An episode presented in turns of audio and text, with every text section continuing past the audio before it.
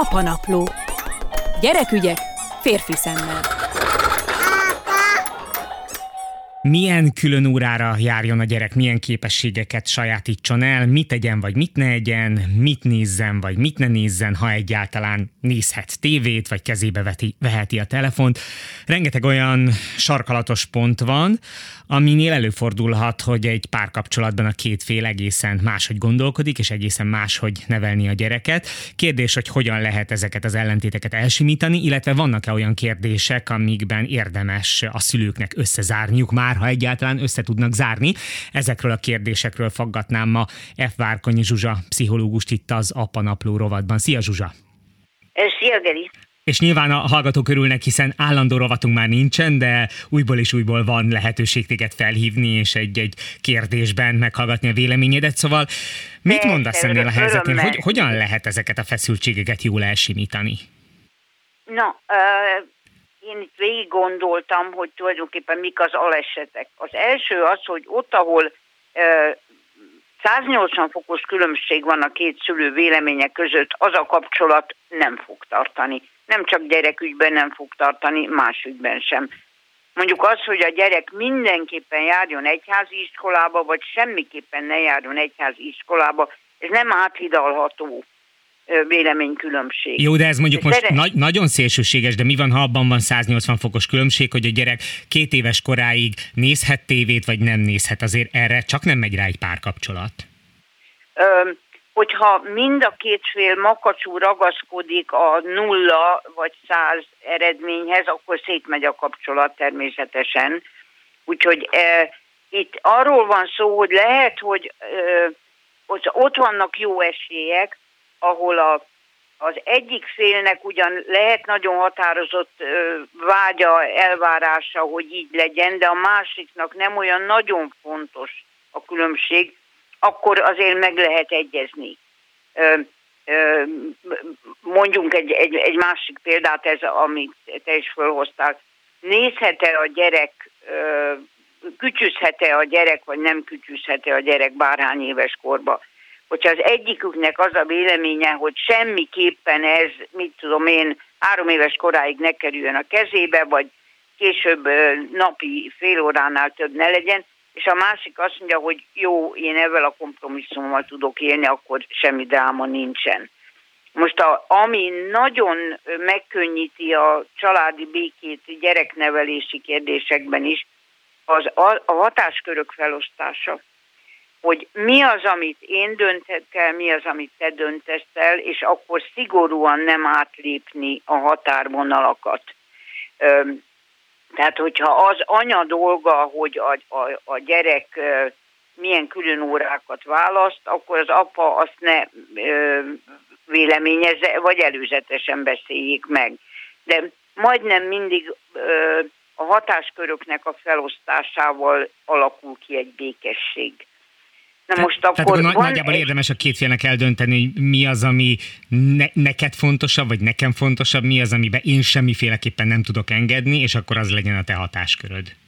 Igen, így van, és akkor itt nem csak hatáskörök vannak, hanem egy ö, egészséges, szereteteli családban ö, nem kell eltitkolni a gyerekek elől azt, hogy az egyik szülőnek is van egy ilyen érzékenysége, a másik szülőnek egy amolyan, és ebben nekünk nem kell egyetérteni, csak azt kell a gyereknek tudnia, hogy melyik szülővel áll szemben a konkrét kérdésben, és hogy kinek az érzékenységére akar tekintettel lenni. Mondok egy, egy szép példát, ez a fiam volt öt év, óvodás volt mindenképpen, és este már ágyba volt, amikor kiszólt nekem, hogy, hogy éhes, és én bevittem neki egy lekváros kenyeret.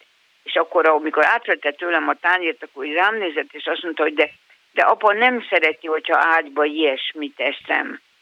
És erre én nem azt feleltem, hogy engem ez speciál nem zavarna, hanem azt mondtam, hogy hát ha tekintettel akarsz lenni arra, hogy apa ezt nem szereti, nem volt az apja egyébként a szobában, akkor gyere szállj ki az ágyból.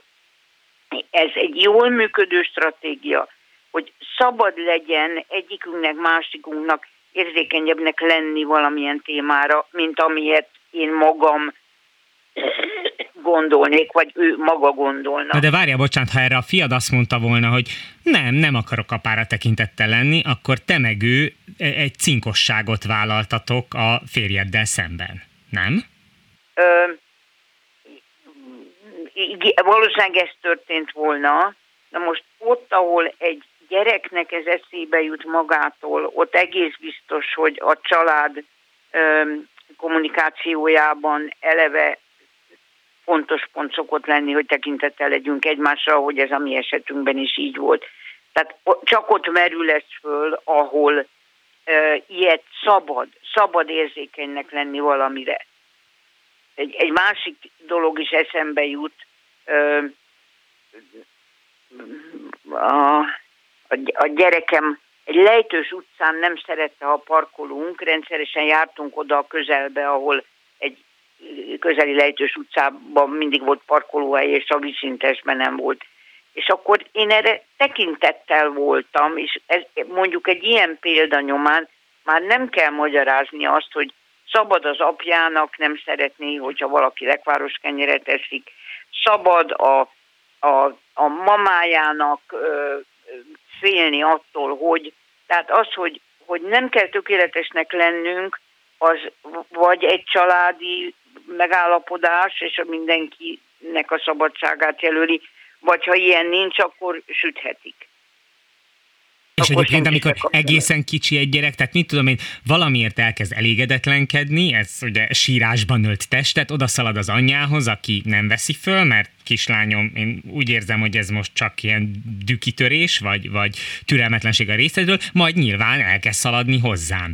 Ilyenben viszont össze kell zárni, és azt kell mondani mind a kettőnknek, hogy nem, ha te a türelmetlenséged miatt ordítasz, akkor nem veszünk föl egyikünk sem. Aha, nem, én nem értek ebben egyet. Van egy tétel is, egy Gordon nevű pedagógiai programot csinált pszichológus, aki azt mondta, hogy nincs szükség egységfrontra. Csak tiszteletben kell tartani azt, hogy a másiknak mi az igénye. Ez most nem igényegyeztetés, ez itt véleményegyeztetés. Neked nem kell ugyanúgy elégedetlenkedni. Mellesleg én ebből elvet nem csinálnék, hogy mi az, hogy hiszti. Rettentően utálom, mikor egy szülő azt mondja a gyerekének, hogy ez hiszti. Ez azt jelenti, hogy te most valamit el akarsz érni, ami nélkül szerintem még azért az életed egész jó menne tovább. Mi felnőttek is csinálunk ilyet, rengeteget, és lehet, hogy egymásra is rászólunk, hogy ez hiszti, de megpróbálni valahogy azt elérni, hogy én most, én most nem akarlak fölvenni. Más csinálok, látod, hogyha valóban ez a helyzet. De elvárni egy picit egy gyerektől, hogy, hogy ő ne legyen türelmetlen, hát milyen alapon? Milyen statisztika mondja azt, hogy x idős korban már milyen fokú türelmetlenség nem megengedett?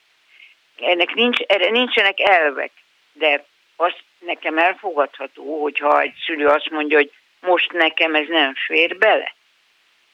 Mert akkor ugyanígy fog a gyerek is vele beszélni, hogy oké, okay, ő, ő most ehhez fáradt, ő most ezt nem akarja. Legyen szabad egyrészt alkalmanként más teherbírást mutatni, másrészt legyen szabad ezt megfogalmazni.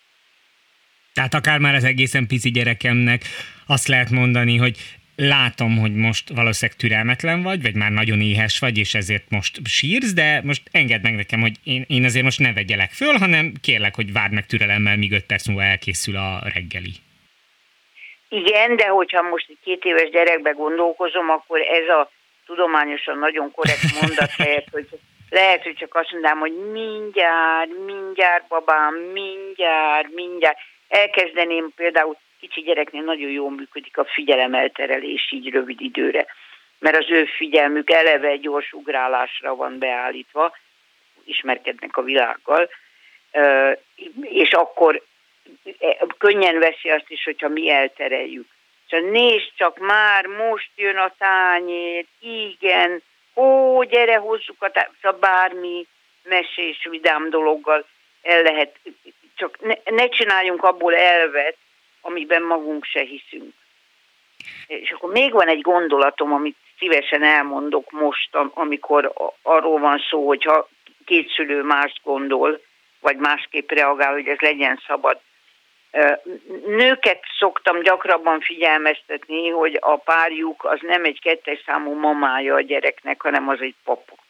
De ugyanez fordítva is lehet, azért vannak férfiak, akik szintén azt várják el a párjuktól, a gyerek anyjától, hogy viselkedjen úgy, mint egy apa. Ez egy tévedés.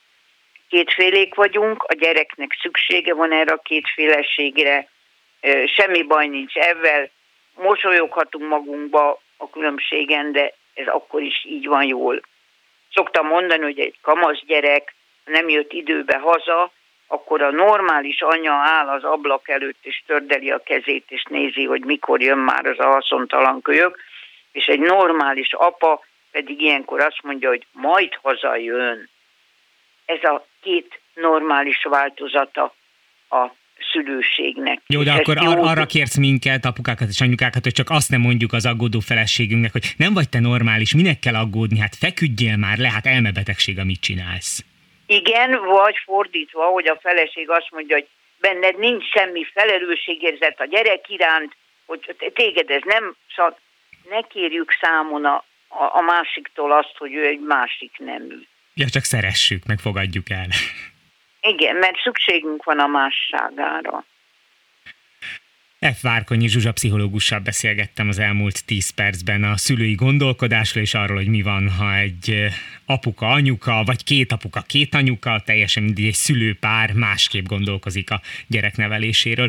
Köszönöm szépen neked a segítséget. Nagyon szívesen. Minden Szép napot, Zsuzsa. Szia!